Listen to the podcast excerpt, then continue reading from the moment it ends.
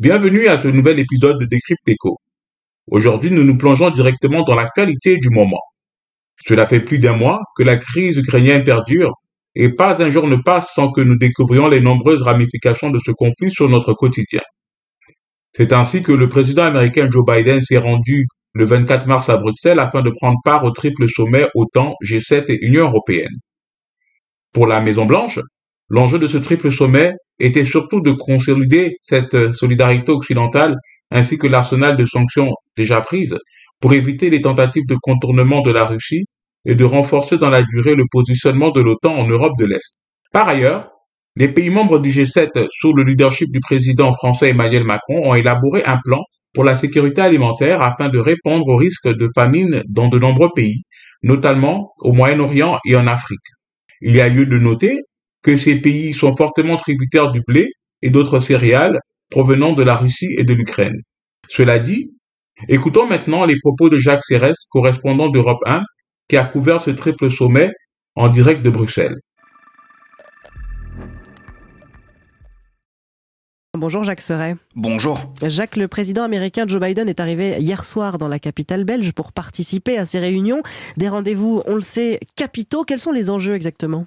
Eh bien, pour les membres de l'OTAN, il s'agit d'afficher un visage d'unité et de fermeté, objectif coordonner et renforcer les contingents de forces militaires au sein des pays de l'Alliance situés à l'est de l'Europe, enjeu de coordination également entre les membres du G7 autour des questions de fourniture d'équipements militaires à l'Ukraine, de soutien économique et humanitaire, mais aussi de sécurité alimentaire, comme le signalait hier soir sur M6 Emmanuel Macron avant de décoller pour Bruxelles. Aujourd'hui, en particulier l'Afrique, des pays comme l'Égypte, très dépendants le Proche et Moyen-Orient sont devant ce défi. C'est pourquoi la France va porter une initiative de solidarité internationale pour dès maintenant utiliser tous les stocks disponibles. Certains ont des stocks, la Chine et d'autres. Il faut les utiliser.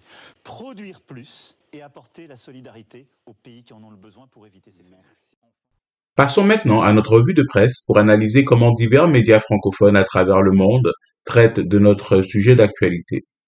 Le premier article a été publié dans le magazine français Le Point et s'intitule à l'ONU, la Russie accusée d'avoir provoqué une crise alimentaire mondiale. Cet article relève que devant le Conseil de sécurité de l'ONU, la Russie a été accusée mardi d'avoir provoqué une crise alimentaire mondiale, voire de faire courir un risque de famine en ayant déclenché une guerre contre l'Ukraine, qui est considérée comme le grenier à blé de l'Europe. L'adjointe du secrétaire général de l'ONU pour les affaires humanitaires, Joyce Msuya, a averti que le conflit en Ukraine menace de faire encore empirer les choses pour les plus grandes crises humanitaires de la planète, comme en Afghanistan, au Yémen et dans la Corne de l'Afrique. Toujours selon Madame Souya, ces pays luttent déjà contre l'insécurité alimentaire, la fragilité de leurs économies, l'augmentation des prix de l'alimentation, des carburants, des engrais, qui vont affecter durement les saisons actuelles et à venir.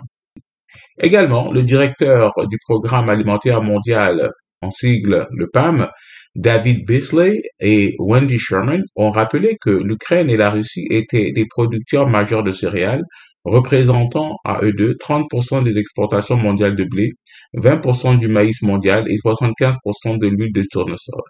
Quelques 50% des céréales que nous achetons viennent d'Ukraine et nous nourrissons 125 millions de personnes avant la guerre, a souligné Mr. Beasley, en provenant de l'impact dévastateur que la crise va avoir sur les opérations du PAM. Enfin, l'article évoque que des pénuries de céréales susceptibles de provoquer des émeutes de la faim sont à redouter au Moyen-Orient et en Afrique du Nord. L'Égypte, la Turquie, le Bangladesh ou le Nigeria, des pays très peuplés, sont les principaux importateurs de céréales de la Russie et d'Ukraine. Notre second et dernier article s'intitule Guerre en Ukraine, quels pays risquent d'être les plus touchés par la pénurie du blé et fut publié par l'agence France Presse. Cet article relève que le conflit ukrainien fait peser une lourde menace sur les approvisionnements alors que les belligérants totalisent près d'un tiers des exportations mondiales de céréales. L'ONU a alerté face au risque d'un ouragan de famine qui pourrait frapper pas moins de 45 pays rien que sur le continent africain. Selon un document de la FAO, l'Organisation des Nations Unies pour l'alimentation et l'agriculture, 45 pays africains et les pays les moins avancés pourraient être les plus durement touchés par une pénurie de blé, parmi lesquels 18 qui importent au moins 50% de leur blé depuis l'Ukraine et la Russie. Enfin, L'article conclut qu'en Afrique de l'Est, l'Érythrée et la Somalie importent presque 100% de leurs céréales d'Ukraine ou de Russie. Souvent surnommé le grenier de l'Europe avec ses 41,5 millions d'hectares de surface agricole utile, l'Ukraine est depuis le début du XVIIIe siècle un des plus gros producteurs de blé en Europe. Avec pas moins de 73 millions de tonnes de blé produites par an, Moscou figure également parmi les trois plus importants producteurs de blé mondiaux. Cela dit, le reportage suivant, effectué par la chaîne African News, nous offre un aperçu quant au spectre de crise alimentaire sur le continent africain sur fond de crise ukrainienne.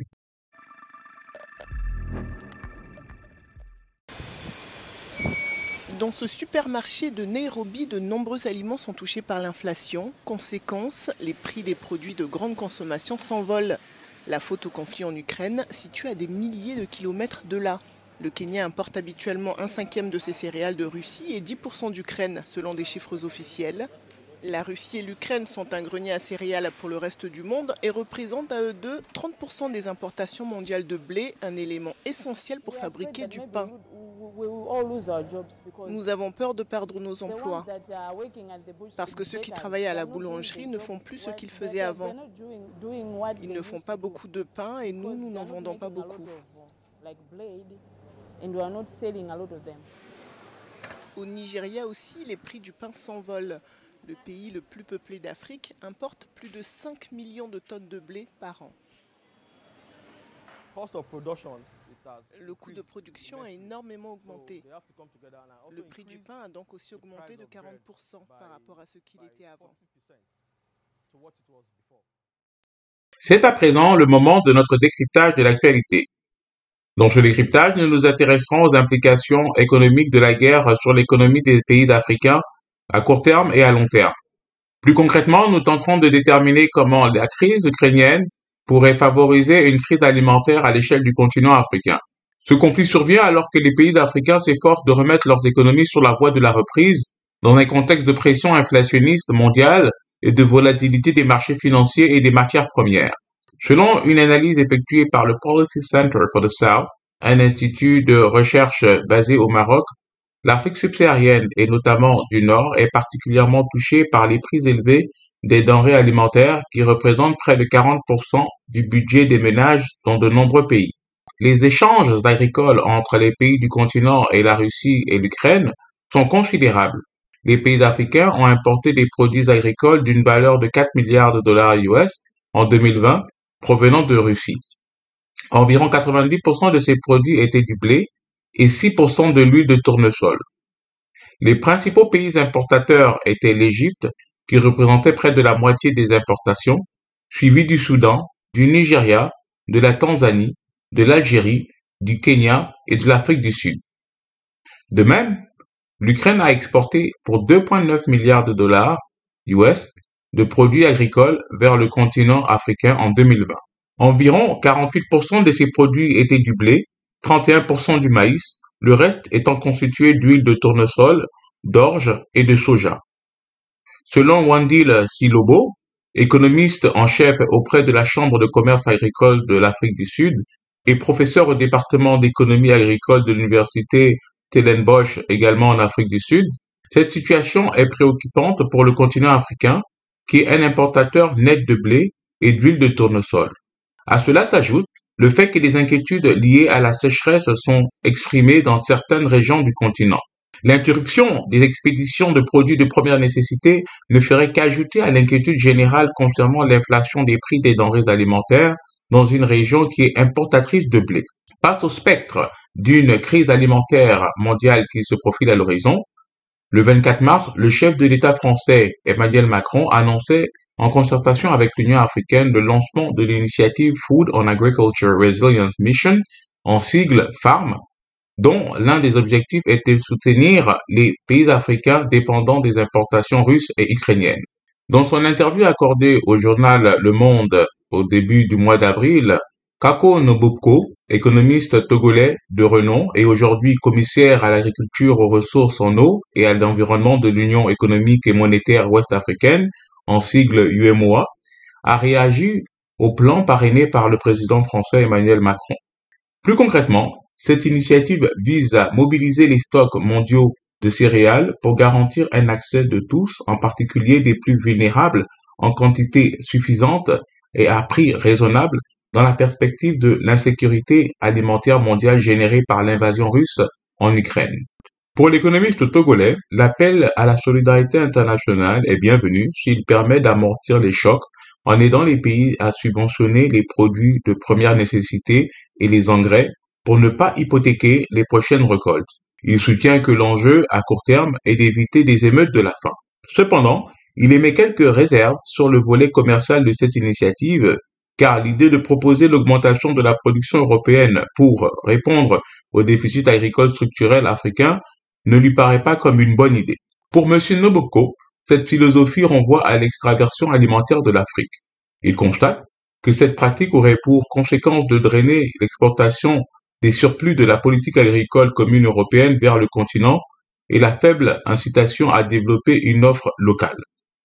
Enfin, l'économiste évoque que l'enjeu aujourd'hui est d'augmenter la production en Afrique de sorte que le continent puisse nourrir sa population qui va doubler d'ici 2050. À présent, intéressons-nous aux nouvelles relations entre la Russie et l'Afrique dans ce contexte de crise ukrainienne. L'influence grandissante de la Russie sur le continent africain fut mise en exergue lors du vote sur la résolution de l'ONU le 2 mars dernier exigeant que la Russie cesse immédiatement de recourir à la force contre l'Ukraine. Cette résolution a été adoptée à une très large majorité, dont 141 pays ont voté en sa faveur et seulement 5 pays contre, dont la Corée du Nord, la Syrie, l'Érythrée, la Biélorussie et bien évidemment la Russie. Cependant, lors de ce vote, 24 pays africains sur 54 ont refusé de prendre position, dont 16 qui se sont abstenus. Parmi ces pays, on compte le Soudan, le Sénégal, le Congo-Brazzaville, le Maroc et la Tanzanie. On semble bien loin de l'époque où est-ce que les pays africains avaient tendance à supporter naturellement les positions de l'ancienne puissance coloniale, selon qu'il s'agisse par exemple de la France ou de l'Angleterre. Ainsi, c'est sans grande surprise qu'on a pu constater le mécontentement de certains pays occidentaux à l'égard des prises de position de nombreux pays africains lors de ce vote. Toutefois, il n'est pas difficile de faire un rapprochement entre les positions de certains pays africains lors du vote de cette résolution et leur dépendance au blé russe que ce dernier pourrait utiliser comme arme diplomatique. Cela est d'autant plus vrai que le blé est un aliment essentiel pour confectionner le pain, devenu un aliment de base à l'échelle du continent. Ainsi, il y a lieu de craindre, à terme, les émeutes qui accompagnent régulièrement la moindre augmentation du prix de la baguette. Selon les données de l'UNICTAD, Organisation des Nations Unies pour le commerce et le développement, entre 2018 et 2020, pas moins de 25 pays africains ont importé plus du tiers de leur blé de la Russie et de l'Ukraine, et 15 d'entre eux en ont importé plus de la moitié. Deux nations africaines affichent même une dépendance totale. Le Bénin, qui importe 100% du blé russe, et la Somalie qui se fournit à 70% en Ukraine et à 30% en Russie. D'autres comme le Soudan, 75%, la République démocratique du Congo, 68%, le Sénégal, 65%, et le Congo, Brazzaville, 81%, s'appuient également beaucoup sur ces deux sources d'approvisionnement. En effectuant ce décryptage, je ne pouvais m'empêcher de mentionner cette belle citation de Socrate, philosophe de la Grèce antique, qui dit ceci. Aucun homme ne peut être qualifié d'homme d'État s'il est totalement ignorant des problèmes du blé. Ainsi, il y a lieu de croire que les gouvernements africains gagneraient à soutenir et promouvoir les filières de farine locales tout en misant sur la gastrodiversité pour nourrir leur population et en faire des produits d'exportation. Miser sur la gastrodiversité sous-entend une valorisation des pluralités et des spécialités alimentaires locales, particulièrement pour ce qui concerne des farines locales provenant des divers pays africains. Un soutien considérable des États africains envers ce type de filière pourrait favoriser une moins grande dépendance envers les importations en blé. Selon Tegia Boni, chargé de recherche au Centre national d'éducation du ministère de la Recherche scientifique et de l'innovation du Cameroun, la production de farine locale présente un double avantage, celui d'être à la fois planifiable et sans gluten. Par ailleurs, il rappelle que ces farines sont déjà utilisées dans la pâtisserie locale, notamment pour fabriquer les beignets. Plus que jamais, les États tributaires d'importation de blé provenant de Russie et d'Ukraine, comme c'est le cas de nombreux pays sur le continent africain, doivent faire preuve de pragmatisme et d'ingéniosité afin d'élaborer des politiques publiques visant à soutenir les filières de farine locales pour pallier à la dépendance des cours mondiaux des céréales et ainsi se prémunir contre d'éventuelles crises alimentaires touchant les populations des pays en développement, trop souvent les premières victimes. Voici que cet épisode tire à sa fin. Restez connectés pour notre prochain dossier sur les rivalités économiques sino-américaines. Merci pour votre fidélité. Bonne semaine à toutes et à tous.